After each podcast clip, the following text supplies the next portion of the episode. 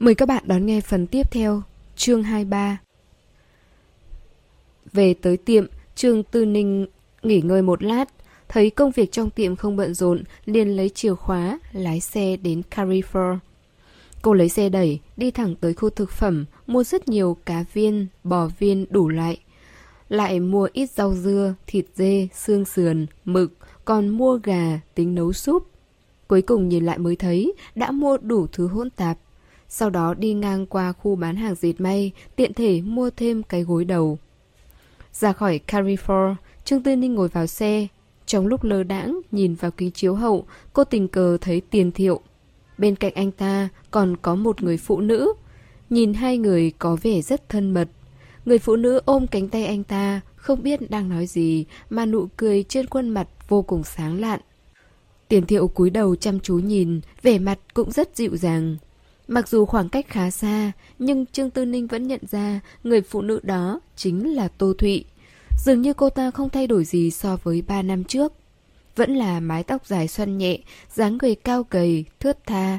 Chỉ là ăn mặc có phong cách, nhìn chín chắn hơn. Trương Tư Ninh ngẫm nghĩ. Thật khéo mà. Kim Gia Di vừa nói với cô chuyện hai người này, bây giờ mới bao lâu đâu mà cô đã đụng phải. Có điều cô cũng không quan tâm, vốn dĩ cô đối với tiền thiệu không có cảm giác gì. Anh ta thay đổi mục tiêu, cô còn phải cảm ơn Tô Thụy. Chỉ là ngàn vạn lần đừng khiến cô buồn nôn nữa là được. Buổi tối vệ cẩm huyên tới rất sớm, 7 giờ rưỡi đã có mặt. Lúc đó, Trần Bình Bình và Hứa Dương đã ra về. Cô thấy anh đến nên đóng cửa tiệm luôn. Mở cửa nhà, sau khi cả hai thấy dép xong, Trương Tư Ninh về phòng, thay một cái áo thể thao rộng rãi. Vệ cẩm huyên ở phòng bếp, lục lọi thức ăn trong tủ lạnh. Thấy cô đi tới, anh mỉm cười. Sao em mua nhiều vậy? Trương Tư Ninh nói, nhiều còn không tốt sao ạ? Tôi cũng không phải người hẹp hòi. Rồi ra hiệu bảo anh đứng sang một bên, cô lách người qua người anh, lấy rau cải trong tủ lạnh ra. Vệ Cẩm Huyên cao hơn cô rất nhiều, cô lại đứng kề sát phía trước. Anh chỉ cần khẽ đôi mắt nhìn xuống là thấy ngay xương quai xanh tinh tế trắng ngần. Đột nhiên cảm giác khô nóng lại xuất hiện. Anh đưa tay nối cả vạt ra, Trương Tư Ninh liếc anh. Ăn cơm mà còn đeo cả vạt nữa có mệt không chứ? Được rồi, nhanh ra ngoài, ra ngoài đi, đừng đứng ở đây cản trở công việc nữa. Giọng điệu hờn dỗi, khi cô nói chuyện mà lúm đồng tiền ở khóe miệng, như ẩn như hiện. Vệ Cẩm Huyên mỉm cười, xoa nhẹ đầu cô rồi mới đi ra khỏi phòng bếp. Buổi chiều, Trương Tư Ninh đã hầm sẵn xương làm nước súp. Lúc này cô đem bếp điện từ đặt lên bàn trong phòng khách, rồi đổ nước súp vào nồi lẩu uyên ương, bưng ra. Muốn ăn ở phòng khách sao? Anh hỏi. Trương Tư Ninh nói vâng. Khi ăn lẩu nhất định phải xem tivi, nếu không sẽ chán lắm. Anh cảm thấy cô đang bướng bỉnh nói lý. Vốn dĩ khi ăn cơm thì phải tập trung vào ăn. Có điều, mỗi người có thói quen khác nhau, anh cũng không muốn tranh luận việc này với cô.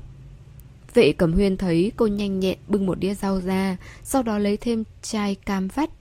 Trương Tư Ninh nói, anh uống nước trái cây hay là uống rượu vang đỏ?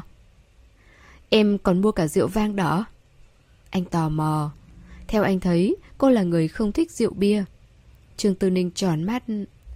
Siêu thị bán giá đặc biệt, 8 tệ 9 một chai. Anh uống chứ? Khóe miệng của vị cầm huyên giật giật. 8 tệ 9. Thấy anh sửng sốt như vậy, Trương Tư Ninh cười toe toét. Chính là 8 tệ 9. Rốt cuộc, rượu vang đỏ 8 tệ 9 không thể nào chảy vào dạ dày vệ cầm huyên được. Anh nói không uống, từ chối vô cùng dứt khoát. Trương Tư Ninh cũng nói, cũng không có độc, uống một hớp có sao đâu chứ. Vệ cẩm Huyền giúp cô thả cá viên vào nồi, thấy cô chu miệng, anh liền mỉm cười. Tôi không kén chọn thức ăn, nhưng rượu thì không được.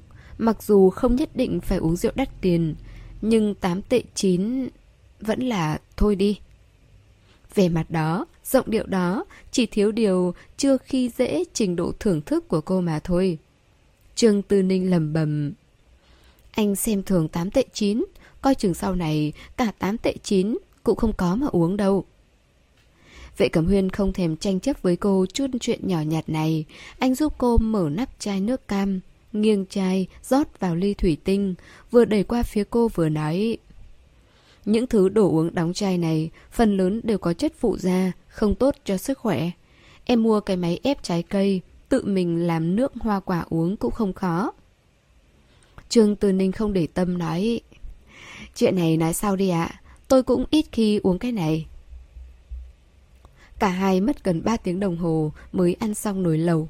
Chủ yếu là do Trương Tư Ninh ăn rất chậm. Ăn một lúc, lại dừng một lúc Sau đó lại tiếp tục ăn. Vệ Cẩm Huyên nói Cô ăn cơm như vậy không tốt cho dạ dày. Trương Tư Ninh liền liếc anh Tôi như vậy thì có là gì chứ? Anh đó chỉ cho phép quan châu phóng hỏa, không cho phép dân chúng đốt đèn. Nếu có bản lĩnh thì anh đừng uống rượu nữa. Tám tệ chín thì xem thường. Nó thì có bao nhiêu hàm lượng cồn chứ? Cô nói một câu khiến anh câm nín. Vệ cầm huyên vừa phát hờn vừa buồn cười. Rốt cuộc anh đã nhìn ra, tiểu nha đầu này còn ghi hận chuyện anh xem thường rượu vang đỏ 8 tệ 9 của cô đây mà. Sau khi uống nước trái cây xong, cả hai tiếp tục ăn dưa hấu. Hiện tại mới tháng 3, dưa hấu trái mùa nên nhìn qua thì có vẻ tươi ngon. Nhưng khi ăn vào lại không có hương vị gì. Trương Tư Ninh chỉ ăn một ít rồi không ăn nữa, đẩy hết qua cho vệ cẩm huyên. Vệ cẩm huyên nói, trần trần không thích ăn gì, chỉ thường ăn hoa quả là nhiều. Cách hai ngày, tôi lại bảo người ta gửi hoa quả bằng đường hàng không đến đây một lần, nên vẫn còn tươi mới. Ngày mai sẽ đưa qua cho em một ít nhé. Có thích dâu tây hay là anh đào không? Trương Tư Ninh cười hiếp mắt lại, nói thích lắm.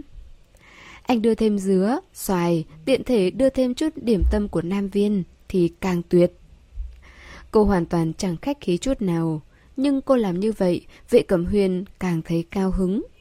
Anh đưa tay, vuốt mũi cô. Quỷ tham ăn. Giọng nói của anh dịu dàng, ánh mắt chất chứa sự dung túng. Không hiểu sao, Trương Tư Ninh bỗng thấy hồi hộp, trái tim đập rộn ràng. Cảm giác kỳ lạ đã bị đè nén kia, lần nữa quét qua. Thế như trẻ tre, quấy nhiễu, khiến người ta hoảng loạn.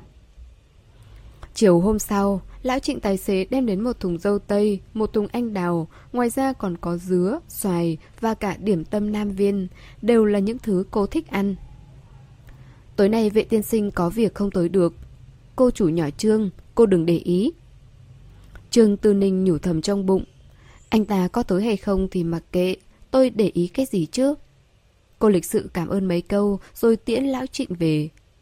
Người vừa đi xong, Trần Bình Bình và Hứa Dương liền tiến lại gần. Cả hai cũng không hỏi gì khác, chỉ nhìn đống đồ chất đống trên bàn.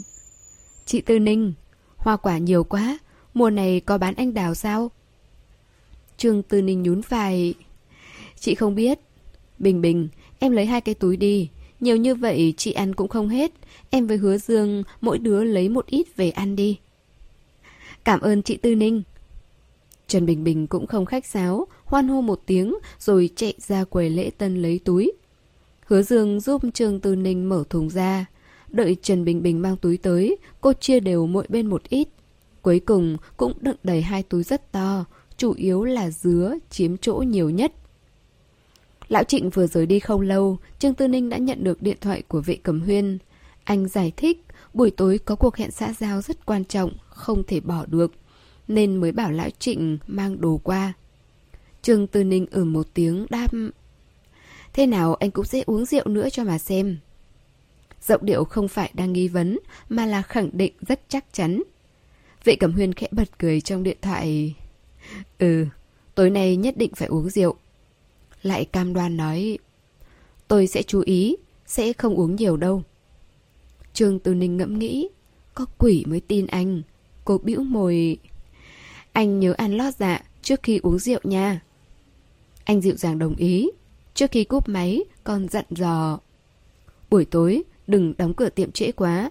Một cô bé như em không an toàn. Trường Từ Ninh thầm cắt một tiếng trong lòng. Cũng không để tâm, chỉ tùy tiện đồng ý cho có lệ. Hai ngày sau, ông cụ gửi nhờ hoa trong tiệm, Mộc Lão Tiên Sinh đã trở lại, dáng vẻ phong trần, mệt mỏi, trên tay vẫn còn đang xách hành lý, hiển nhiên là chưa về nhà mà chạy thẳng tới đây. Trương Tư Ninh thấy vậy rất buồn cười, cảm thấy lão tiên sinh này thật thú vị.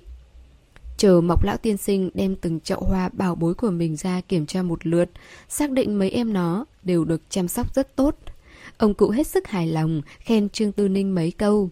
Còn lấy từ trong hành lý ra hai túi đồ. Một túi là đặc sản tứ xuyên, còn một túi đựng một số đồ trang trí lưu niệm nhỏ. Trương Tư Ninh cũng không từ chối, cô mỉm cười rồi nhận lấy. Trương Tư Ninh bảo Hứa Dương giúp Mộc Lã Tiên Sinh chuyển hoa về nhà. Buổi chiều trong tiệm khá vắng khách, Trần Bình Bình tới xin phép, nói có người thân ở quê lên thăm, cô ấy muốn ra bến xe đón họ. Chị Tư Ninh Ngày kia là tới lượt nghỉ của em, hôm đó chị cho em xin nghỉ thêm buổi sáng. Trương Tư Ninh là bà chủ rất dễ nói chuyện, chỉ còn lý do chính đáng, đương nhiên cô sẽ không từ chối, nên gật đầu đồng ý. Nhưng không biết có phải do ảo giác hay không, cô cảm thấy Trần Bình Bình có tâm sự nặng nề. Dường như đang gặp phải chuyện gì luẩn quẩn trong lòng, có điều cô cũng không mấy để tâm, ai mà không có vài chuyện phiền não chứ. Chỉ có điều, không ngờ hai ngày sau vẫn không thấy Trần Bình đi làm, cũng không thấy gọi điện thoại xin phép. Trương Tư Ninh hỏi hứa Dương, bình thường gần như hai người luôn cùng nhau đi về. Hứa Dương nhíu mày nói, Sáng nay, em đi qua gõ cửa nhà chị ấy, nhưng không thấy ai, điện thoại cũng tắt máy, em tưởng chị ấy đã đến tiệm trước rồi. Trương Tư Ninh lấy di động ra, tìm số của Trần Bình Bình, bấm gọi thử. Điện thoại vẫn tắt máy. Hứa Dương ở bên cạnh, khá lo lắng nói Chị Tư Ninh, có khi nào đã xảy ra chuyện gì không? Thử đợi thêm xem sao. Trường Tư Ninh cũng cảm thấy lo lắng, nhưng cô không hiểu rõ Trần Bình Bình lắm. Còn không biết nhiều bằng hứa Dương. Hứa Dương tìm kiếm khắp nơi không được, cô cũng không có cách nào khác. Hiện tại trước mắt chỉ có thể đợi thêm chút nữa mà thôi. Nhưng một ngày này trôi qua rất nhanh, nhìn thấy trời đã sụp tối mà vẫn không có tin tức gì của Trần Bình Bình. Trương Tư Ninh và Hứa Dương bắt đầu tưởng tượng đến những chuyện không hay. Dù sao đi nữa, cho dù tạm thời có việc cấp, thì gọi điện xin phép cũng không mất bao nhiêu công sức. Hơn nữa, Trần Bình Bình có thói quen lúc nào cũng mang theo pin sạc dự phòng. Mấy hôm trước còn lên mạng mua thêm đồ sạc pin, chắc chắn di động tắt máy không phải phí hết pin. Chị Tư Ninh, hay là em lại đến nhà chị ấy thử xem sao? Hứa Dương đề nghị. Trường Tư Ninh suy nghĩ rồi nói, chị đi với em, nếu vẫn không tìm được thì báo cảnh sát thôi. Hai người nói xong thì khóa cửa tiệm. Trương Tư Ninh lái xe theo hướng dẫn của Hứa Dương tìm được phòng trọ Trần Bình Bình thuê ở vùng ngoại ô thành phố. Đây là một ngôi nhà chung cư 7 tầng, Trần Bình Bình ở lầu 3. Trương Tư Ninh đi theo Hứa Dương lên cầu thang đến lầu 3, tìm được phòng của Trần Bình Bình, bắt đầu gõ cửa. Nhưng dù gõ thế nào cũng không có người trả lời. Hứa Dương hướng vào bên trong, kêu to, cũng không có ai đáp lại. Trương Tư Ninh càng lo lắng nhiều hơn, cô nghe thấy phòng đối diện có âm thanh ồn ào phát ra từ tivi. Biết là đang có người nên ra hiệu bảo Hứa Dương đừng gõ nữa, rồi tự mình đi qua gõ cửa phòng đối diện. Mở cửa là một người phụ nữ trung niên, bà nhìn Trương Tư Ninh vẻ mặt nghi ngờ. Trương Tư Ninh mỉm cười giải thích. Chào chị, Em tìm cô gái phòng đối diện Điện thoại của cô ấy không liên lạc được Chúng em đã hẹn hôm nay cùng đi ăn cơm Chị có biết cô ấy ra ngoài khi nào không? Người phụ nữ trung niên à lên một tiếng Em tìm Trần Bình Bình sao? Hôm qua chị không thấy con bé về nhà Nói xong còn tự giải thích thêm Nơi này không có cách âm Hai ngày nay chị đều ở nhà trông con không có đi ra ngoài Nếu con bé về tới Chắc chắn chị sẽ nghe thấy Trương Tư Ninh nghe xong, gần như không thể cười nổi nữa. Cô cảm ơn người hàng xóm này, rồi vội vàng dẫn Hứa Dương rời đi. Ngồi vào trong xe, Hứa Dương khá hoảng sợ. Chị Tư Ninh, chắc chắn chị ấy xảy ra chuyện rồi, nếu không sao có thể cả đêm không về nhà, ngay cả điện thoại cũng không liên lạc được. Báo cảnh sát thôi. Trong lòng Trương Tư Ninh nặng trĩu, bây giờ ngoại trừ báo cảnh sát cũng không còn cách nào khác. Hai người bèn đến đồn công an ở gần đó. Tìm cảnh sát báo lại sự việc. Tuy nhiên, Trần Bình Bình đã trưởng thành, tinh thần tỉnh táo, có năng lực phán đoán, cũng không có sự cố tai nạn, nên không thể lập ngay hồ sơ vụ án được.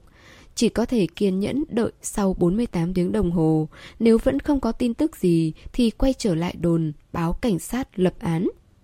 Cảnh sát còn đề nghị Trước tiên, hai người hãy liên lạc với người nhà đương sự. Có thể cô ta không liên lạc với hai người, nhưng sẽ liên lạc với người nhà. Nếu sau 48 giờ vẫn không có tin tức gì, tốt nhất kêu người nhà cô ta đến báo án. Trương Tư Ninh bất đắc dĩ, chỉ có thể cùng hứa Dương đi về. Lúc trước, khi Trần Bình Bình đến nộp đơn xin việc, có để lại số điện thoại liên lạc của người nhà. Hai người lái xe trở về tiệm. Trương Tư Ninh lấy hồ sơ của Trần Bình Bình ra, dựa theo số điện thoại trên đó, gọi cho ba cô ấy. Điện thoại được kết nối, Trương Tư Ninh cũng không dài dòng, trực tiếp nói ra tình huống hiện tại. Ba Trần Bình Bình nói, con gái không gọi điện về nhà, cũng không nghe nói có người thân nào muốn tìm cô ấy. Quê Trần Bình Bình cách Vũ Lăng không xa, là một thôn nhỏ thuộc huyện Ninh Hương. Cha mẹ đều là nông dân, thỉnh thoảng đi làm thuê bên ngoài. Cũng may, hiện tại hai người đều đang ở nhà, chứ không đi làm ở địa phương khác. Trương... Bà chủ, cầu xin cô hết lòng giúp đỡ. Kính nhờ cô, giờ tôi sẽ đi tìm người mượn xe. Đêm nay chúng tôi sẽ tới đó. Ông ta rất sốt ruột, tiếng hít thở dồn dập, nói chuyện cũng đứt quãng. Trương Tư Ninh an ủi. Chú cũng đừng vội, tôi sẽ tiếp tục tìm kiếm. Chú vẫn nên chờ sáng mai hãy đi. Ban đêm, đi đường không an toàn. Nếu đêm nay vẫn tiếp tục không có tin tức gì, ngày mai họ tới, vừa kịp lúc có thể đến sở cảnh sát báo án. Chỉ là con gái mình không thấy đâu, sao người ta có thể đợi được? Trương Tư Ninh nghe thấy bên kia có người nói, lập tức đi. Còn có cả âm thanh ồn ào, hỗn loạn. Nếu người ta đã kiên trì muốn tới, dĩ nhiên Trương Tư Ninh không thể nào ngăn cản được. Cúp điện thoại, cô kể lại mọi việc cho Hứa Dương nghe. Hứa Dương liền đề nghị hai người lại tiếp tục ra ngoài tìm. Trương Tư Ninh ử một tiếng đồng ý. Hai người lái xe lòng vòng bên ngoài đến hơn 11 giờ vẫn không tìm thấy người.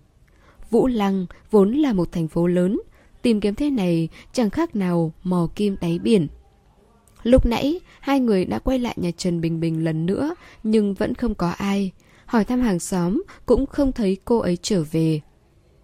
Đến hơn 12 giờ đêm, Trương Tư Ninh nói Tìm thế này, căn bản không thể nào thấy được.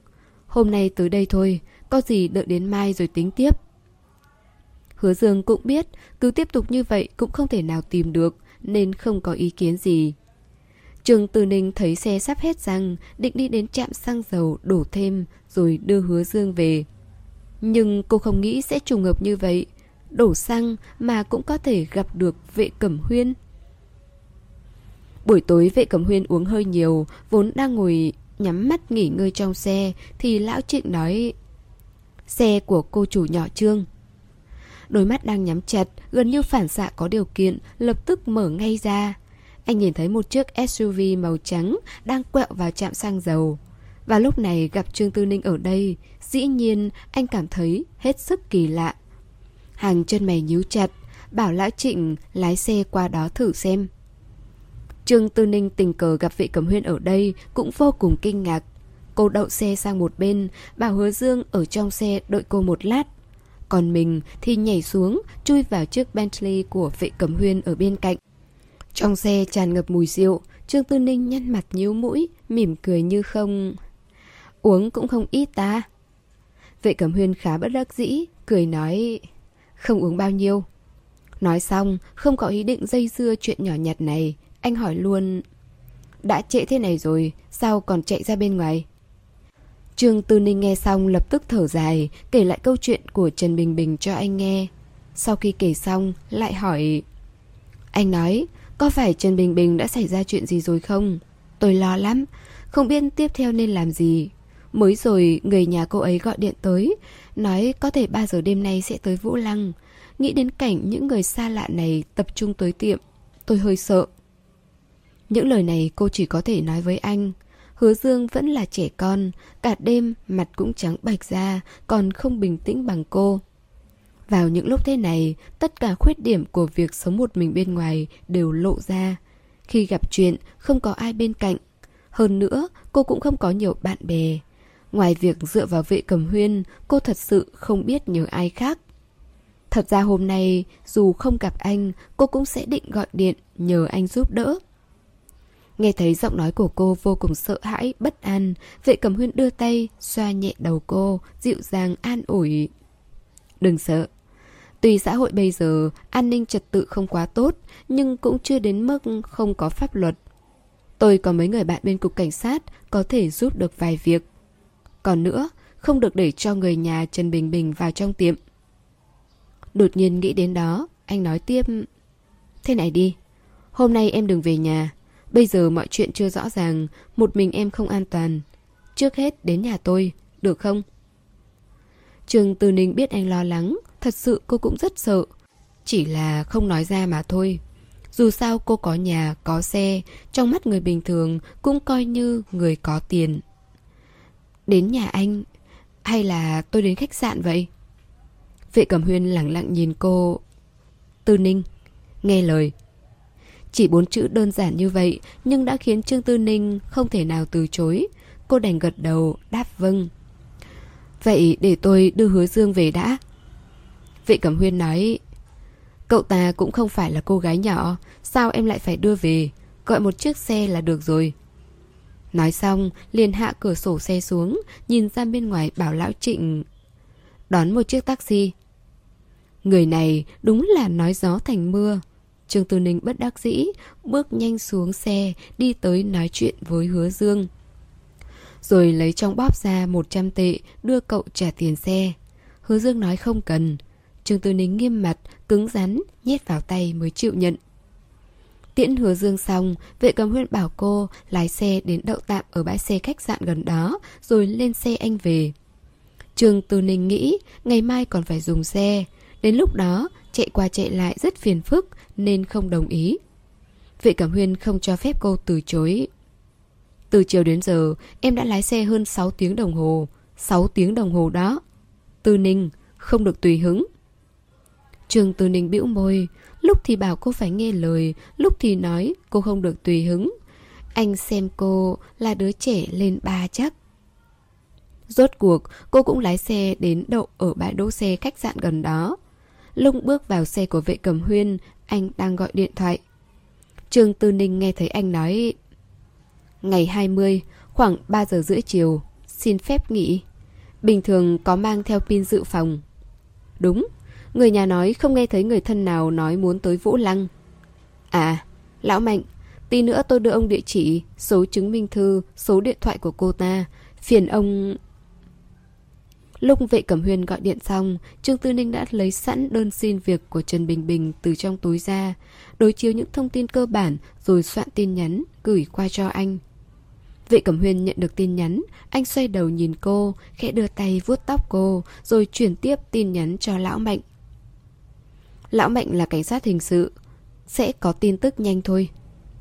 Dạ, vệ Cẩm Huyên, cảm ơn anh. Vệ Cẩm Huyên vuốt nhẹ chóp mũi cô.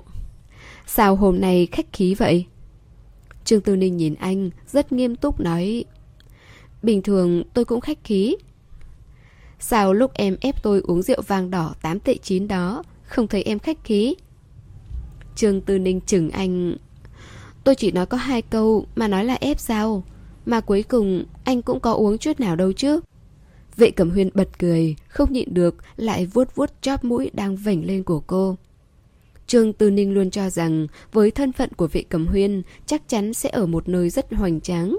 Không gian rộng rãi, trang trí xa hoa, khu vực độc lập chuyên biệt là nơi dành riêng cho người giàu có. Nên khi nhìn thấy căn biệt thự hai tầng tịch mịch, bình thường đến không thể bình thường hơn trước mắt. Thêm vào đó, phong cách trang trí bên trong cứng nhắc như nhà mẫu để trưng bày, thì Trương Tư Ninh có chút thất vọng. Tuy rằng khu vực này không tệ, xung quanh đều là người giàu có, nhưng nhìn thế nào cũng thấy khá bình thường còn không bằng cái biệt thự độc lập của ông ba nhà giàu mới nổi của cô nữa. Trong nhà vệ cẩm huyên có một thím giúp việc. Thím Tào, khoảng 60 tuổi, dáng người mập mạp, vừa gặp người đã cười. Thấy Trương Tư Ninh đi vào mới vệ cẩm huyên thì cười đến tít mắt lại, hết sức nhiệt tình. Vệ cẩm huyên nói, đây là Tư Ninh, đêm nay cô ấy sẽ ở đây. Thím Tào, thím đi dọn dẹp lại phòng khách ở lầu 2 một chút đi. Dạ, được, được. Vệ tiên sinh, đêm nay ngài lại uống rượu không ít, tôi đã nấu canh giải rượu, ngài uống trước một chén đi. Vệ Cẩm Huyên nói không vội, rồi bảo bà đi thu dọn phòng khách trước. Đêm nay lão Trịnh cũng không ra về, nói là đợi người nhà Trần Bình Bình tới. Ông sẽ cùng với Tần Chu đứng ra đại diện, sắp xếp khách sạn cho họ ở tạm. Có chuyện gì, chờ đến sáng mai rồi nói sau. Vốn dĩ Trương Tư Ninh không muốn như vậy. Cô cảm thấy, về tình về lý, bản thân đều phải ra mặt gặp gỡ người ta trước. Vệ Cẩm Huyền đang uống canh giải rượu, nghe cô nói vậy, anh đặt chén xuống bàn. Tiếng va chạm, phát ra âm thanh lanh lạnh. Tuy không nói lớn, nhưng khiến người ta vô cớ, giật mình hồi hộp, tim đập rộn ràng không yên. Vị Cẩm Huyên vỗ vỗ kế, bảo cô đến ngồi bên cạnh mình. Trương Tư Ninh không hiểu sao mình lại khẩn trương, nhưng vẫn chậm chạp đi qua ngồi xuống. Thấy cô cúi đầu, mím môi, yên lặng, rất có tư thế, im lặng là vàng, vô cùng hiên ngang, bất khuất. Ánh mắt vệ cẩm huyên cong cong, khóe miệng nhếch lên, đưa tay xoa nhẹ đầu cô. Gần đây anh luôn thỉnh thoảng như vậy, có cơ hội sẽ đụng đụng chạm cô. Trương Tư Ninh thấy anh làm vậy cũng không có ý gì xấu, nên cũng không để ý tới mấy hành động nhỏ này. Tư Ninh Em, một cô gái. Anh mở miệng ra nói. Trương Tư Ninh nghĩ anh nói lời này không phải vô nghĩa sao? Có biết ai dễ bị ức hiếp nhất không? Vệ Cẩm Huyên nhìn cô, giọng nói nhàn nhạt. Chính là một cô gái, vừa trẻ tuổi, vừa xinh đẹp như em. Thấy cô muốn phản bác, anh đưa tay ra hiệu, bảo cô trước hết hãy nghe anh nói xong. Trần Bình Bình là nhân viên cửa hàng em. Cô ta mất tích, chuyện đó không liên quan gì tới em. Nhưng mà Tư Ninh... Trên đời này tuy phần lớn đều phân rõ trái phải, nhưng cũng có rất nhiều người càn quấy. Em là chủ, trong mắt người khác em phải chịu trách nhiệm. Khoan hãy chỉ trích người ta không nói đạo lý. Có một số việc quả thật không dễ phân rõ đúng sai. Hơn nữa, em còn là một cô gái trẻ tuổi, bên cạnh không có người thân. Mặc dù chúng ta không thể coi họ là người xấu, nhưng dù sao vẫn phải phòng ngừa những chuyện có thể xảy ra. Lỡ như thật sự không thể tìm thấy Trần Bình Bình, hoặc nói là người nhà cô ta càn quấy đòi em bồi thường, em sẽ làm thế nào? Không chịu sao? Người ta có thể chặn cửa nhà em, em báo cảnh sát ư?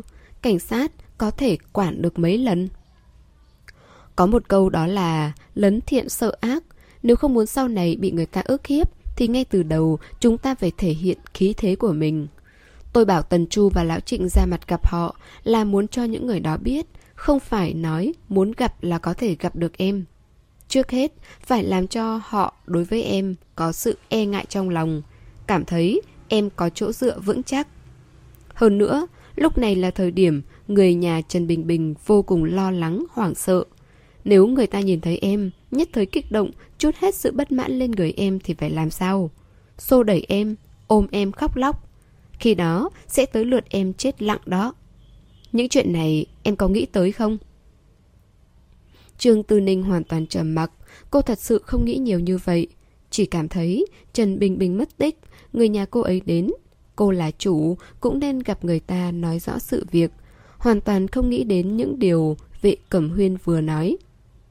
đầu chỉ không nghĩ đến, mà căn bản cô cho rằng chuyện này hoàn toàn không liên quan gì tới mình. Cô nhiệt tình giúp đỡ như vậy, còn không phải xuất phát từ đạo lý làm người, từ tình nghĩa làm việc với nhau mấy tháng sau. Vệ Cẩm Huyên đưa ra mấy giả thuyết đó, cô nghe sao cũng thấy anh lo lắng vô cớ. Nhưng không thể phủ nhận, những lời này thực sự có chút hù dọa cô. Tư Ninh Em còn rất trẻ, chưa trải nghiệm nhiều, những chuyện vừa nói với em tôi đều đã tận mắt chứng kiến. Có khi tự bản thân mình đã trải qua. So với tôi, em vẫn còn ngây thơ, hồn nhiên lắm. Trường Tư Ninh ảo não lên tiếng. Những chuyện đó đều nghe theo anh. Cô ngừng lại một chút, rồi nói tiếp. Có điều tôi cảm thấy người nhà Trần Bình Bình không phải dạng người như vậy. Anh đừng... Um, đừng bắt nạt người hiền lành. Vệ cẩm huyên bật cười, híp mắt lại, véo một cái lên khuôn mặt trắng nõn mịn màng của cô. Tôi bắt nạt người ta, còn không phải vì em sao? Cái đồ bạch nhãn lang, vô tình vô nghĩa này. Trường Từ Ninh bĩu môi, đập tay anh. Dù sao, anh cũng đừng dọa họ sợ. Con gái nhà người ta mất tích, rất đáng thương. Hơn 3 giờ đêm, điện thoại Trương Tư Ninh vang lên là ba Trần Bình Bình gọi đến, nói đã tới thành phố Vũ Lăng, muốn Trương Tư Ninh đi qua đón. Trương Tư Ninh nói được, hỏi họ đang ở chính xác nơi nào. Cúp điện thoại rồi, đi qua gõ cửa phòng vệ cẩm huyên ở bên cạnh. Vệ cẩm huyên nhanh chóng mở cửa, anh mặc một bộ đồ ngủ màu xanh dương đậm, chống cậy, đầu tóc hơi rối, khuôn mặt anh Tuấn vẫn chưa tỉnh táo hẳn. Biết người đã tới, anh dẫn Trương Tư Ninh vào một căn phòng nhỏ trên lầu 2, ngồi xuống, gọi điện thoại bảo Lão Trịnh đi lên. Có 7 người, đi một chiếc xe màu trắng, đang ở cổng phía nam công viên trung tâm thành phố. Vệ Cẩm Huyên nghe thấy đối phương bảo một cô gái nhỏ như Trương Tư Ninh ra đón vào lúc nửa đêm 3 giờ sáng. Sắc mặt không vui. Anh trầm ngâm trong chốc lát rồi bảo Lão Trịnh Trước tiên, chú đi đón Tần Chu, gọi luôn Tiểu Lý Tiểu Triệu đến khách sạn Cẩm Giang thuê ba phòng. Đợi lão trịnh rời đi, vệ cầm huyên bảo Trương Tư Ninh về phòng nghỉ ngơi, không cần quan tâm đến những chuyện khác. Nhưng Trương Tư Ninh sao có thể ngủ được? Cho tới giờ vẫn chưa có tin tức gì của Trần Bình Bình. Kéo dài lâu thế này thật sự khiến người ta không thể nào tránh nghĩ đến chuyện xấu được. Nhận ra sự lo lắng bất an của cô, vệ cầm huyên nhìn cô với đôi mắt xanh đen sâu thẳm. Bàn tay anh theo thói quen, xoa nhẹ trên đầu cô. Sao vậy? Sợ sao? Anh hỏi, giọng nói trầm thấp, lộ ra nét dịu dàng. Trường Tư Ninh cũng không giấu giếm, cô nhíu mày nói. Cũng không phải sợ, chỉ là cảm thấy rất lo lắng. Lúc người nhà Trần Bình Bình chưa đến, tôi không cảm thấy gì. Nhưng vừa rồi nhận được điện thoại của ba cô ấy nói đã tới đây. Tự nhiên cảm thấy lo lắng, hồi hộp, tim đập rất nhanh. Vệ Cẩm Huyên đấu đá nhiều năm trên thương trường đã sớm luyện được hỏa nhãn kim tinh. Biết cô hiện giờ không muốn đối diện với chuyện trước mắt. Tuổi trẻ chưa va chạm nhiều, kinh nghiệm chưa đủ. Khi gặp phải chuyện bất lợi, trốn tránh là biểu hiện thường gặp nhất. Huống chi nhân viên cửa hàng đột nhiên mất tích cũng không phải là chuyện nhỏ Lúc tối, anh lại nói với cô những chuyện dọa người như vậy. Khó trách cô hoang mang, sợ hãi. Cô năm nay vẫn chưa tới 24 tuổi. Trong mắt người từng trải như anh, cô non nớt như một chú chim nhỏ. Vệ Cẩm Huyền vỗ vỗ bên cạnh mình, nói Tư Ninh, lại đây. Trương Tư Ninh không nhúc nhích, chỉ hỏi Làm chi? Anh nói Cho em mượn vai tựa vào Trương Tư Ninh thoáng giật mình sừng sốt, đôi môi đỏ khẽ rung lên. Một lúc sau, lặng lẽ đứng dậy, đi đến bên cạnh anh, ngồi xuống. Anh nhanh chóng giơ tay, ôm cô vào lòng. Đừng sợ, mọi chuyện đã có tôi. Giọng nói của anh chậm rãi, nhẹ nhàng, nhưng ngữ khí vô cùng kiên định. Trường Tư Ninh dựa vào bờ vai không quá cường tráng của anh, cô ngửi thấy một mùi hương tự nhiên, khoan khoái, thanh sạch toát ra từ cơ thể anh. Giờ phút này, thứ cảm giác hoảng sợ không an phận muốn trỗi dậy lúc nãy, rốt cuộc cũng đã yên ổn trở lại. Trái tim thật sự nhẹ nhõm. Hai người cứ im lặng ôm nhau như vậy. Một lúc sau di động của vệ cẩm huyên đặt trên bàn vang lên. Anh cầm lấy, nhìn thoáng qua rồi nói với Trương Tư Ninh. Là lão mạnh. Sau đó không đợi cô lên tiếng, anh đã nhận điện thoại. Trương Tư Ninh vô cùng căng thẳng. Lão Mạnh là cảnh sát hình sự Lúc này ông ấy gọi điện tới Nhất định đã có tin tức của Trần Bình Bình Điện thoại của cô và vị cầm huyên giống nhau là điện thoại thông minh do công ty con của bác Lãng nghiên cứu phát triển chưa đưa ra thị trường. Điện thoại có tính năng bảo mật rất cao. Tự như hiện giờ, rõ ràng cô ngồi gần anh như vậy, nhưng chỉ có thể nghe được giọng nói ở đầu bên kia rất nhỏ, không thể nào nghe được nội dung cụ thể. Chỉ nghe thấy vệ cầm huyên liên tục nói Ừ, hiểu. Đi. Cảm ơn. Lát nữa gặp. Đợi anh cúp điện thoại, Trương Tư Ninh vô thức nắm chặt ngực áo ngủ của anh, lo lắng hỏi. Thế nào ạ? Có manh mối rồi sao? Nếu không sao anh lại nói lát nữa gặp Bây giờ đã là mấy giờ rồi chứ Vệ Cẩm Huyên không trả lời ngay, Anh lại đưa tay ôm cô vào lòng, Tay kia cũng vòng qua, Ôm cô rất chặt. Tư Ninh. Chỉ một lời anh vừa thốt ra, Trái tim Trương Tư Ninh bỗng nhiên Đập thình thịch không yên. Cô lập tức có cảm giác, Có dự cảm không tốt. Quả nhiên, anh chỉ ngừng lại một chút Rồi nói tiếp. Lão Mạnh gọi điện đến nói, Ông ấy lần theo dấu vết từ chiều ngày 20 sau khi Trần Bình Bình rời khỏi cửa hàng hoa Thì điều tra ra được Hôm đó cô ta không đi đến bến xe Cũng không đến nhà ga Mà thuê taxi tới một khu nhà Ở ngoại ô phía nam Tam Hoàn. Khu nhà đó khá cũ kỹ Không có thiết bị theo dõi. Lão Mạnh mất rất nhiều thời gian công sức Mới tìm được Trần Bình Bình. Nói tới đây anh ngừng lại Trương Tư Ninh cũng không thúc giục. Cô im lặng nằm trong ngực anh, hít thở dồn dập liên tục.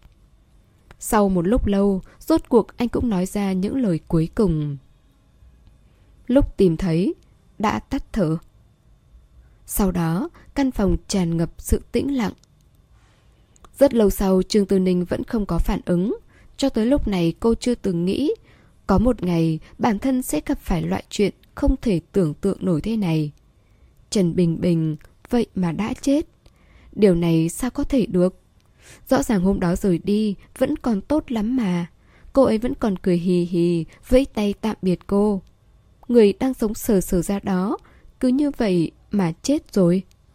Chuyện như vậy, bảo người ta sao có thể tiếp nhận nổi. Thoáng chốc, nước mắt ứa ra không kiểm soát được, cứ ào ào rơi xuống. Mạnh mẽ, tuôn trào. Trương Tư Ninh tựa trong lòng vệ cẩm huyên khóc rất lâu. Âm thanh nức nở giống như con thú nhỏ rên rỉ, khiến người ta thương xót. Vệ cẩm huyên lúc thì xoa nhẹ đầu cô, lúc thì hôn lên mái tóc, dịu dàng an ủi bên tai. Rất lâu sau, tiếng khóc mới từ từ ngừng lại. Trường Tư Ninh mặc kệ anh dùng khăn giấy, lau nước mắt nước mũi cho mình. Thật ra sau khi khóc xong, trong lòng ngược lại không còn cảm thấy khổ sở nữa. Không như trước đó, đến cả hít thở cũng khó khăn. Nói cho cùng, Trương Tư Ninh tuy rằng khiếp sợ, nhưng rốt cuộc cả hai không phải là bạn bè thân thiết, cũng không có tình cảm sâu đậm. Nên cô cũng không đến mức mất kiểm soát. Chỉ là không có cách nào tiếp nhận sự thật này. Giết người, sao có thể xảy ra với người cô quen biết? Điều này hoàn toàn vượt khỏi phạm vi tiếp nhận của cô. Tuy rằng trước đó cũng đã nghĩ mọi chuyện theo hướng xấu, nhưng vô duyên vô cớ phỏng đoán bỗng nhiên trở thành hiện thực tàn khốc. Thật sự khiến người ta bị ảnh hưởng nặng nề. Hung thủ còn chưa bắt được, nhưng đã xác định được mục tiêu, có lẽ rất nhanh sẽ tóm được. Dạ. Tư Ninh Lão Mạnh hy vọng bây giờ chúng ta có thể tới đồn cảnh sát một chuyến. Hiện tại nên thông báo luôn cho người nhà cô ta hay đợi đến mai mới nói. Em cân nhắc xem sao. Lúc này cả người Trương Tư Ninh mềm nhũn, không còn chút sức lực nào, tựa như dây đàn đang kéo căng, đột nhiên đứt gãy. Nhưng vì trước đó quá căng cứng, nên khi đứt lìa, độ đàn hồi trở về vô cùng mạnh mẽ, đã rút cạn sức lực, làm đảo loạn suy nghĩ của cô. Vệ Cẩm Huyên nhìn thấy như vậy, biết cô đang bị hoảng sợ. Anh cũng không muốn cô lo lắng, nên trực tiếp điện thoại cho Lão Mạnh. Nói, người nhà Trần Bình Bình đã tới Vũ Lăng. Anh sẽ bảo Lão Trịnh và Tần Chu đưa bọn họ đến sở cảnh sát. Còn anh và Trương Tư Ninh sáng mai sẽ đến sau. Sau đó, lại gọi điện cho Tần Chu. Nói cho anh ta biết sự việc, Bảo anh ta đưa người tới đồn cảnh sát tìm Lão Mạnh. Còn việc khác cứ tự xử lý trước. Lúc gọi điện thoại, Anh vẫn ôm cô sau khi dặn dò Tần Chu xong, vệ cầm huyên cúi đầu, nhìn Trương Tư Ninh đang nằm, nhắm mắt tựa vào ngực mình. Không hề nhúc nhích, rất ngoan ngoãn, nghe lời. Mệt sao? Anh khẽ hỏi. Trương Tư Ninh lắc đầu, giọng nói khàn khàn. Không có. Chỉ là có chút không chấp nhận được. Anh nói, sao một người lại bỗng nhiên chết đi như vậy chứ? Vệ Cẩm Huyên vỗ vỗ vai cô trấn an. Bây giờ, Quan trọng nhất là nhanh chóng bắt được hung thủ rồi khắc phục hậu quả. Dũng cảm lên. Trương Tư Ninh không phải trẻ con, dĩ nhiên cô biết hiện tại có một số vấn đề bản thân phải đối mặt, không thể nào trốn tránh được. Mặc dù cô thật sự không muốn phải đối mặt với những chuyện này. Vệ Cẩm Huyên cứ ôm lấy Trương Tư Ninh ngồi ở căn phòng nhỏ lầu hai mãi như vậy cho đến khi trời sáng. Cả hai đều không chợp mắt thêm một chút nào. Trương Tư Ninh vì trong lòng đang hỗn loạn nên không thể ngủ được. Vệ Cẩm Huyên vì thức theo cô. Dù sao anh và Trần Bình Bình không quen biết, một cô gái còn trẻ như vậy chết đi. Xuất phát từ đạo đức, tuy rằng tiếc nuối, nhưng điều đó hoàn toàn không ảnh hưởng gì đến anh. Cũng may, hôm sau là cuối tuần, vệ cầm huyên không phải đi làm, xã giao cũng có thể từ chối. Sáng sớm, Trương Tư Ninh gọi điện cho Hứa Dương, nhưng không nói Trần Bình Bình đã xảy ra chuyện. Cô sợ cậu bé trẻ tuổi này không chịu nổi. Dù sao bình thường cậu và Trần Bình Bình cũng rất thân thiết, chỉ nói 9 giờ đến đồn cảnh sát để lấy khẩu cung. Hứa Dương cũng không suy nghĩ nhiều, chỉ ghi lại địa chỉ, nói chắc chắn sẽ đến trước 9 giờ. Thím Tào chuẩn bị bữa sáng rất phong phú, nhưng do tối qua Trương Tư Ninh ngủ chưa tới 2 tiếng đồng hồ, nên lúc này có vẻ khá tiêu tụy, khẩu vị cũng không tốt. Trái lại, vệ cẩm huyên tinh thần sáng láng, hoàn toàn không nhìn ra anh đã thức đêm cùng cô. Trương Tư Ninh hút vài ngụm cháo rồi không ăn nữa. Vệ cẩm huyên lột trứng gà cho cô. Ăn cơm ngoan nào, chút nữa còn có việc, không được tùy hứng. Cô ăn không vào thì dính dáng gì đến tùy hứng chứ Trường Từ Ninh bĩu môi nhưng vẫn nhận lấy trứng gà luộc Ăn từng miếng. Ăn xong, vệ cẩm huyên lại gắp ít rồi chiên để vào đĩa trước mặt cô. Ăn nào. Hoàn toàn là giọng điệu ra lệnh. Trường Từ Ninh cũng không biết tại sao Khi đối mặt với khí thế mạnh mẽ của anh Cô có chút không dám phản kháng Nên im lặng ăn hết rồi chiên sau đó, lại bị anh ép ăn một cây xúc xích nướng, Nửa cái bánh quẩy, Uống hết một ly sữa đậu nành. Còn nhiều hơn bình thường cô hay ăn. Chính lúc này cô mới phát hiện ra, Thì ra vào những lúc anh mạnh mẽ, Cô hơi sợ anh. Lão Trịnh vẫn còn đang ở đồn cảnh sát, Vệ cầm huyên gọi điện thoại kêu một tài xế khác tới. Trong gara nhà anh còn xe khác. Trương Tư Đinh nói, Tôi lái là được rồi, Không cần gọi tài xế đâu. Vệ Cẩm Huyên ngăn câu nói của cô lại. Tối qua em không được nghỉ ngơi, tôi sợ em lái xe lúc tâm trạng hoảng hốt, không an toàn. Lão Mạnh là một người đàn ông trung niên khoảng 40 tuổi, dáng người cao gầy, nước da ngăm đen, ngũ quan cân đối, ánh mắt rất nghiêm khắc. Chỉ cần im lặng cũng đủ khiến người ta khiếp sợ. Khi nói chuyện thì đỡ hơn một chút, có lẽ quan hệ rất tốt với vệ cẩm huyên, nói chuyện vô cùng thoải mái. Nhìn thấy Trương Tư Ninh còn quay qua trêu kẹo vệ cẩm huyên mấy câu. Trương Tư Ninh đi theo một nữ cảnh sát để lấy khẩu cung. Vệ cẩm huyên ở bên ngoài hỏi thăm vụ án của Trần Bình Bình.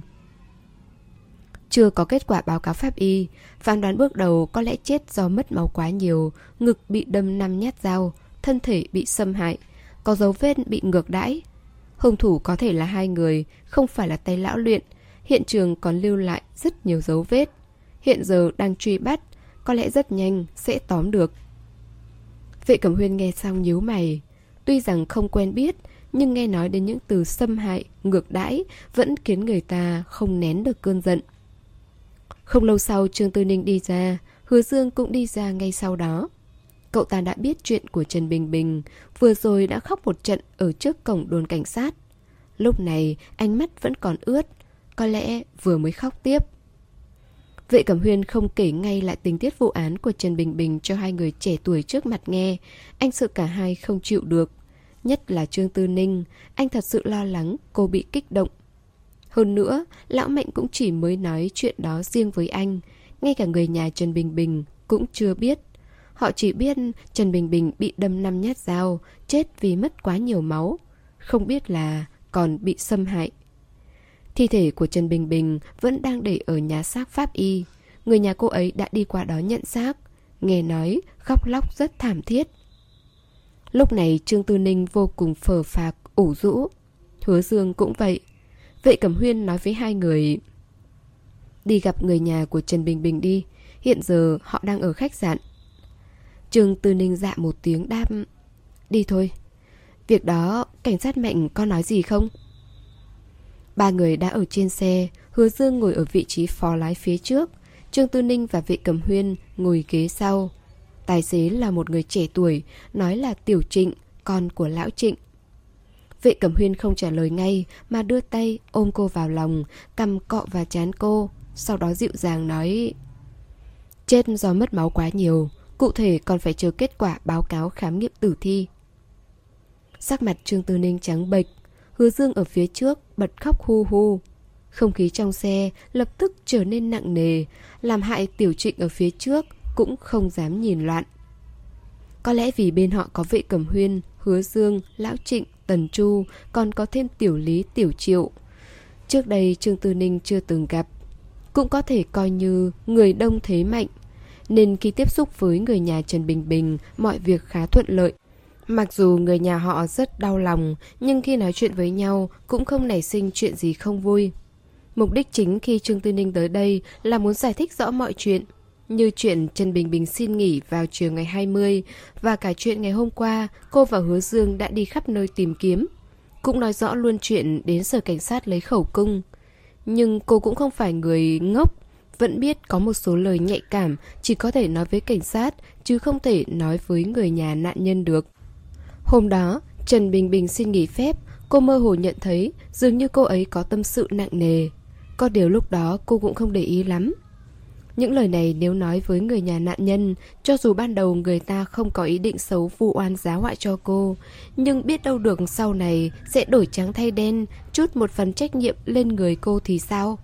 Nhưng vấn đề ở chỗ, ai có thể nghĩ đến sẽ phát sinh chuyện thế này chứ?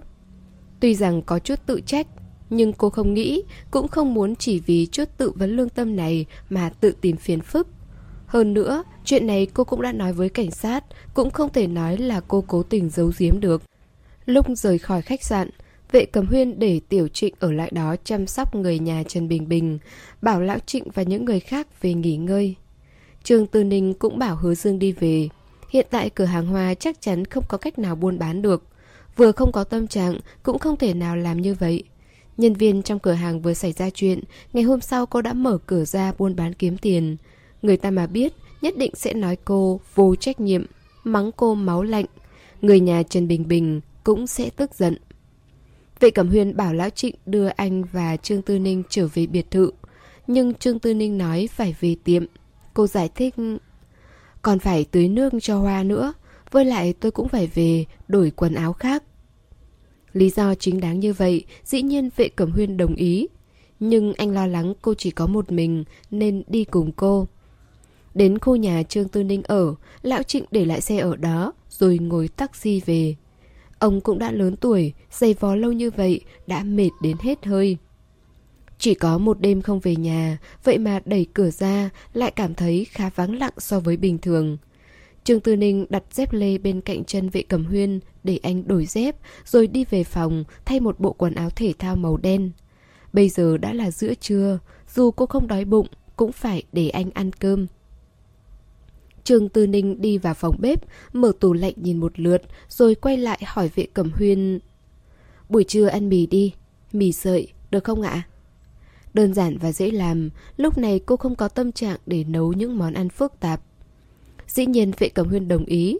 Lúc này anh rất sẵn lòng chiều ý cô. Ăn cơm trưa xong, Trương Tư Ninh đi xuống lầu tưới hoa, còn vệ cẩm huyên ở trên lầu nghỉ ngơi.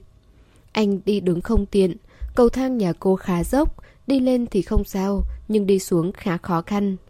Nên vệ cẩm huyên cũng không kiên trì đi cùng. Có điều không nghĩ tới, Trương Tư Ninh vừa xuống lầu chưa được bao lâu, đã vội vàng, hốt hoảng chạy lên, mở cửa ra chạy vào, rồi đóng sập cửa lại, đứng tựa lưng vào cửa, thở hổn hển. Sắc mặt có thể dùng từ trắng bệch để hình dung. Đôi mắt đen láy, hiện rõ sự hoảng loạn cuống cuồng. Vệ Cẩm Huyên buông điều khiển từ xa xuống, chống gậy bước nhanh qua, nhíu mày nhìn cô. Làm sao vậy? Tôi... Vừa mới mở miệng, giọng nói của cô đã tắc nghẹn, rõ ràng là bị hoảng sợ cực độ mới thành ra như vậy. Hai đầu lông mày vệ cẩm huyên càng nhíu chặt lại, đưa tay ôm cô vào lòng. Lúc này mới phát hiện cả người cô đang run rẩy. Tư Ninh Ngoan, đừng sợ Nói tôi biết đã xảy ra chuyện gì Hả? Anh khẽ dịu dàng, khẽ khàng, môi nhẹ hôn lên trán cô Hai tay mạnh mẽ ôm chặt cô vào lòng như một bến cảng che chắn gió mưa, ấm áp, vững chãi. Rốt cuộc cũng giúp Trương Tư Ninh từ từ bình tĩnh lại. Trương Tư Ninh thở ra một hơi thật dài, cô nhìn ánh mặt trời ngày xuân tươi đẹp bên ngoài cửa sổ phòng khách, vừa cảm nhận vòng ôm mạnh mẽ của người đàn ông bên cạnh. Cuối cùng, nuốt nước miếng một cái, khá hoảng sợ nói Tôi... tôi ở dưới lầu hình như... hình như nhìn thấy Trần Bình Bình. Vừa dứt lời, nước mắt không thể khống chế được cứ thế tuôn ra. Con người ta vào những lúc sợ hãi hay là phiền muộn, tuyến lệ cũng sẽ hết sức dồi dào. Vệ Cẩm Huyên là người tin vào thuyết vô thần, anh không tin trên đời có ma quỷ. Nhưng dáng vẻ hiện giờ của Trương Tư Ninh hiển nhiên đã bị hoảng sợ không ít. Anh không tin ma quỷ nên cho rằng bởi vì Trần Bình Bình chết oan uổng lại từng làm việc ở nơi này, quan hệ với Tư Ninh cũng không tệ. Khi Tư Ninh ở cửa hàng dưới lầu có thể đã nghĩ đến cảnh tượng khi Trần Bình Bình còn trong tiệm. Tức cảnh sinh tình, vì thế khó tránh khỏi suy nghĩ lung tung, bị hoảng hốt nên sinh ra ảo giác. Đừng nghĩ bậy, trên đời làm gì có ma quỷ? Vệ Cẩm Huyên một tay ôm cô đi tới ghế sofa ngồi xuống, nâng cầm cô lên để cô ngẩng đầu nhìn anh. Anh nhìn vào mắt cô, nghiêm túc nói Từ Ninh, do em quá mệt mỏi nên mới sinh ra ảo giác. Hơn nữa bây giờ là buổi trưa, cho dù có ma quỷ, ban ngày sẽ ra ngoài sao, sẽ bị hồn phi phách tán, đúng không nào? Nói đến câu cuối cùng, ngữ điệu còn hàm chứa chút trêu chọc muốn giúp cô thả lỏng hơn. Tôi... tôi thực sự nhìn thấy, còn nghe thấy cô ấy gọi tôi. Vừa nói xong, hai hàng nước mắt lập tức giàn giụa. Cô thật sự tin rằng trên đời có ma quỷ. Ông bà ngoại cô sống ở nông thôn, ở quê rất mê tín, có rất nhiều, rất nhiều truyền thuyết về ma quỷ. Khi còn nhỏ, Trương Tư Ninh được nghe kể rất nhiều nên luôn tin rằng có sự tồn tại của ma quỷ. Hơn nữa, Trần Bình Bình chết thảm như vậy cũng có thể sẽ biến thành ma. Hiện giờ cô gái này đang bị hỗn loạn rồi, trong đầu suy nghĩ rất nhiều chuyện vớ vẩn, ngay cả những bộ phim kinh dị đã xem trước kia. Lúc này cũng đều đã nghĩ đến. Vệ Cẩm Huyên nói do cô quá mệt mỏi nên sinh ra ảo giác. Cô lại cảm thấy những gì mình vừa nhìn thấy, vừa nghe được ở dưới lầu cũng không phải là giả. Vệ Cẩm Huyên bất đắc dĩ, Biết cô đang sợ hãi, lúc này anh có nói nhiều hơn nữa, cũng vô dụng. Vậy chúng ta xuống lầu, xem thử lần nữa được không? Trương Tư Ninh không muốn đi xuống, nhưng cũng không yên tâm để vệ cẩm huyên xuống dưới một mình. Liền suy nghĩ rồi nói... Từ bên ngoài, mở cửa tiệm đi vào thôi. Vừa rồi cô trực tiếp đi từ cầu thang trong nhà xuống. Cửa chính và cửa sổ bên dưới đều khóa kín, Mặc dù bên ngoài đang giữa trưa, nhưng trong tiệm không có chút ánh sáng nào. Tuy cô đã mở đèn, nhưng vẫn tối. Trước đây không cảm thấy vậy, nhưng hiện tại lại rất thấy âm u. Người ta nói, mắt thấy mới là thật, tai nghe là giả. Nhưng cô vừa nghe được, lại vừa nhìn thấy luôn, nên càng sợ hãi. Vệ Cẩm Huyên đi theo Trương Tư Ninh và thang máy xuống phía dưới, vòng ra phía ngoài tòa nhà, rồi mở cửa tiệm ra. Hiện tại đang là giữa trưa, các cửa hàng xung quanh đều vô cùng bận rộn nên cũng không có ai chú ý tới hai người. Cửa ra vào và cửa sổ lần lượt được đẩy lên, từ bên ngoài nhìn vào trong tiệm, nháy mắt đã bừng sáng rực rỡ. Vệ Cẩm Huyền vào trước, Trương Tư Ninh đi theo phía sau, nhưng ánh mắt dán chặt lên người Vệ Cẩm Huyên, không dám nhìn ra xung quanh. Trong đầu không ngừng suy nghĩ lung tung. Đây là lần đầu tiên cô nhìn thấy ma. Lúc trước khi mẹ qua đời, cô túc trực bên linh cữu, cũng rất sợ hãi nhưng không nhìn thấy gì. Trần Bình Bình và cô chỉ quan hệ bình thường, vậy mà lại làm cho cô chạm mặt. Đủ thấy, có lẽ người thân yêu gần gũi trong nhà sẽ không hiện về dọa người. Vệ Cẩm Huyên đi dạo một vòng quanh tiệm. Em thấy chưa, không có gì hết.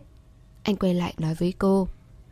Lúc này tâm trạng của Trương Tư Ninh đã ổn định hơn một chút, liền bĩu môi nói Đó là do bây giờ cửa tiệm mở ra, ánh nắng chiếu vào, dù có ma cũng sẽ bị dọa chạy mất. Vệ Cẩm Huyên biết rõ, chuyện cô vừa gặp chỉ là ảo giác. Nhưng trong cảm nhận của bản thân, cô chính là nhìn thấy ma và nghe được cả âm thanh. Nên lúc này, dù anh có nói gì, cũng không có cách nào loại bỏ được nỗi sợ hãi trong lòng cô. Tạm thời lúc này không thể nào để cô một mình ngốc người trong tiệm được, nếu không ảo giác bất chợt xuất hiện sẽ lại khiến cô hoảng sợ. Không được, không thể để cô gặp chuyện không may được. Hiện tại Trương Tư Ninh cũng không dám ở lại đây một mình, cho dù dưới tiệm hay là ở nhà trên lầu. Trong mắt cô đều trở thành nơi thật đáng sợ. Nên khi vợ Cẩm Huyên có mời cô đến nhà mình ở một thời gian, cô đồng ý ngay, chẳng chút do dự. Cho dù ở khách sạn hay tìm một căn hộ khác để ở, cô cũng không muốn. Nói thẳng ra, cô không dám ngây ngốc một mình. Muốn có một người bên cạnh, có thêm người, càng thêm can đảm. Trương Tư Ninh nhanh chóng tưới nước cho số hoa trồng trong chậu. Số hoa tươi còn lại trước mắt cứ để đó, khi nào về tính sau. Cô khóa kỹ cửa tiệm lần nữa rồi lên nhà thu dọn hành lý. Cho hết những nguyên liệu nấu ăn còn dư trong tủ lạnh và túi ni lông để mang đến nhà vệ cẩm huyên, không thôi lãng phí.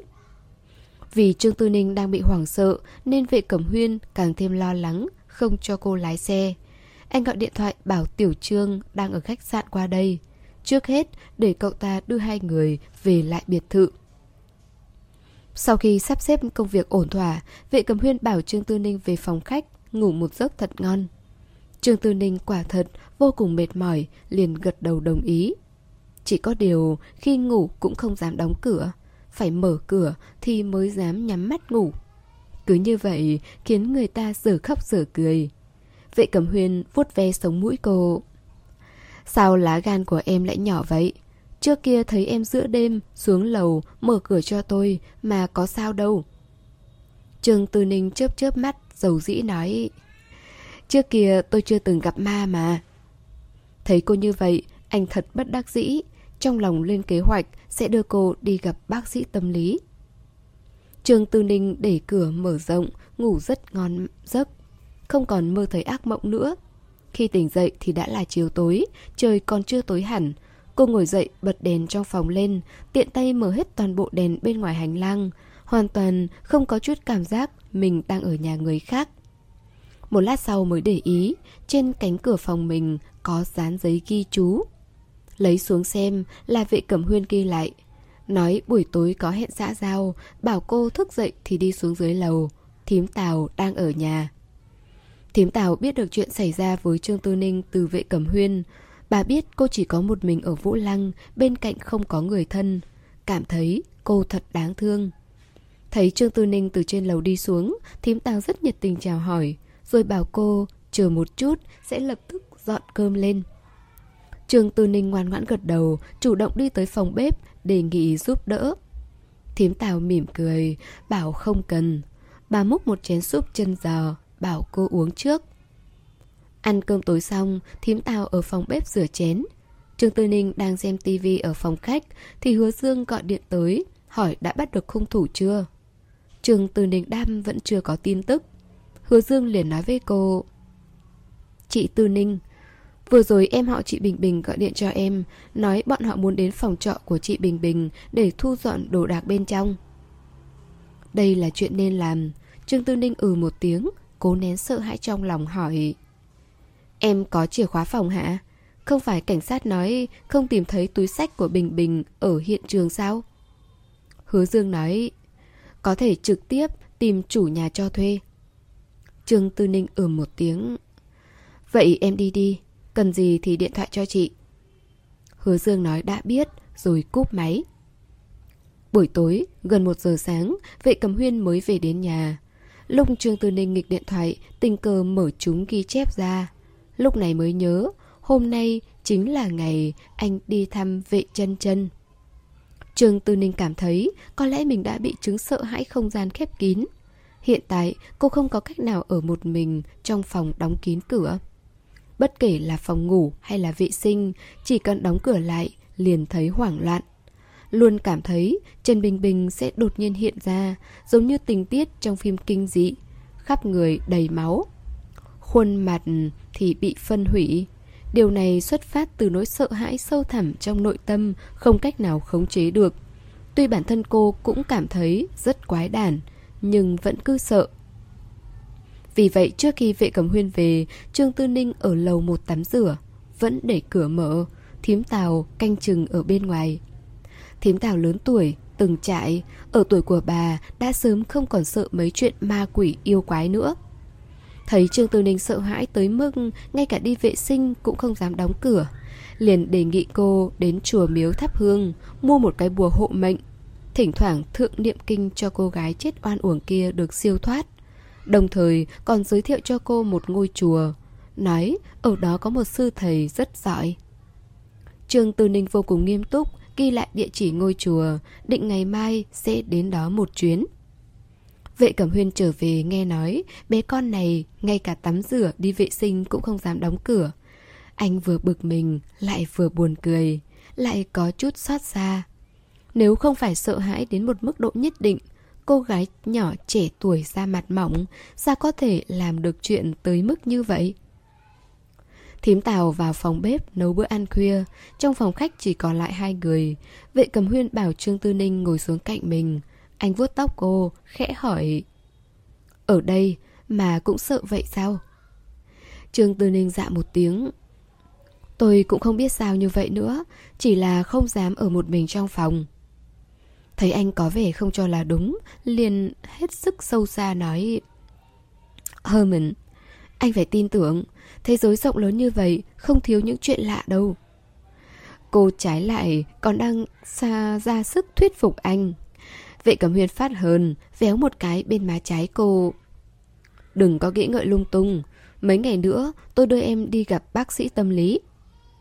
Trường Tư Ninh đẩy anh ra, Chu miệng nói, Tôi không bị bệnh không đi Tôi muốn đến chùa thắp hương Tìm sư thầy niệm kinh siêu độ Thế này là đang lộn xộn gì đây chứ Vệ Cẩm Huyền cũng phục cô luôn Lúc em đi học Không có học qua tin vào khoa học phản đối phong kiến mê tín à. Tôi nhớ từ thời tiểu học, nhà nước đã có tuyên truyền cái này rồi mà.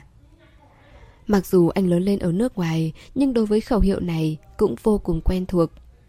Trường Từ Ninh liếc mắt. Cái đó chỉ có thể lừa gạt trẻ con. Ông bà ngoại tôi ở nông thôn, trước kia tôi về quê chơi, nghe được rất nhiều chuyện ma quỷ.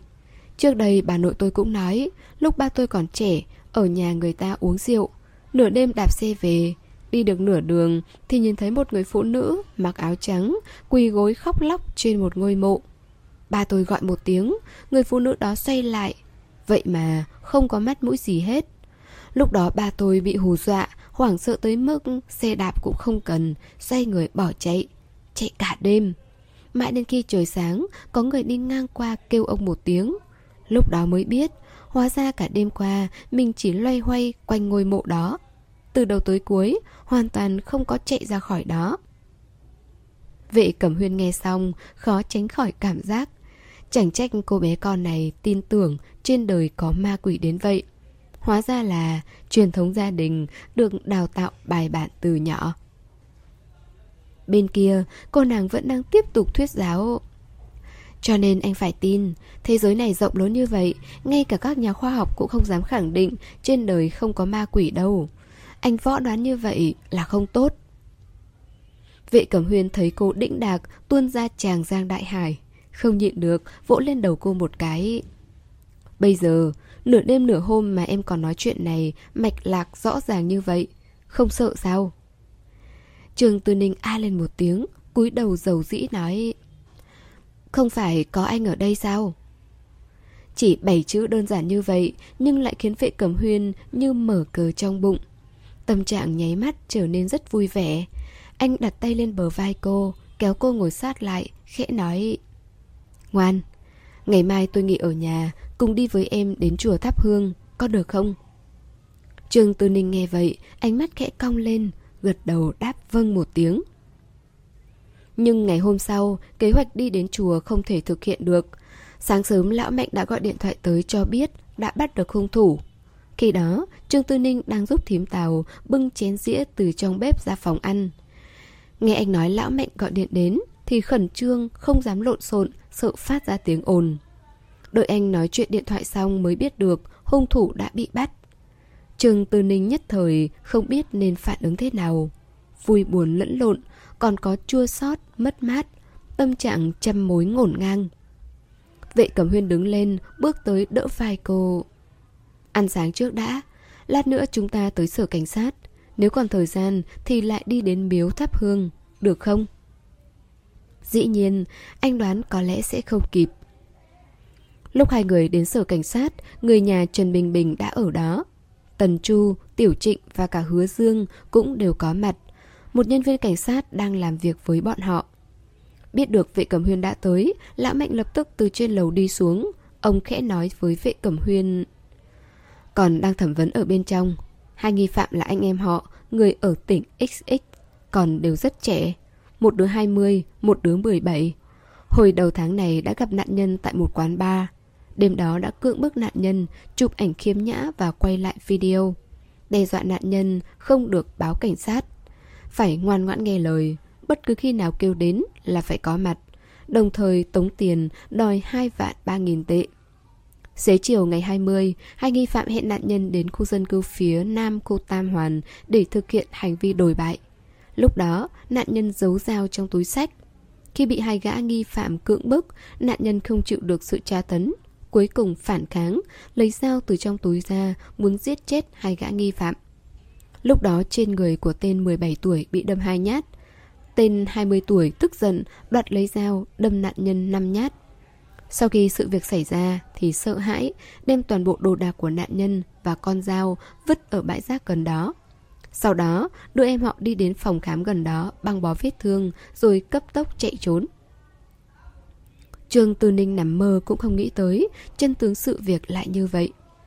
Cưỡng bức, video khiếm nhã, tình dục, lạm dụng, tống tiền.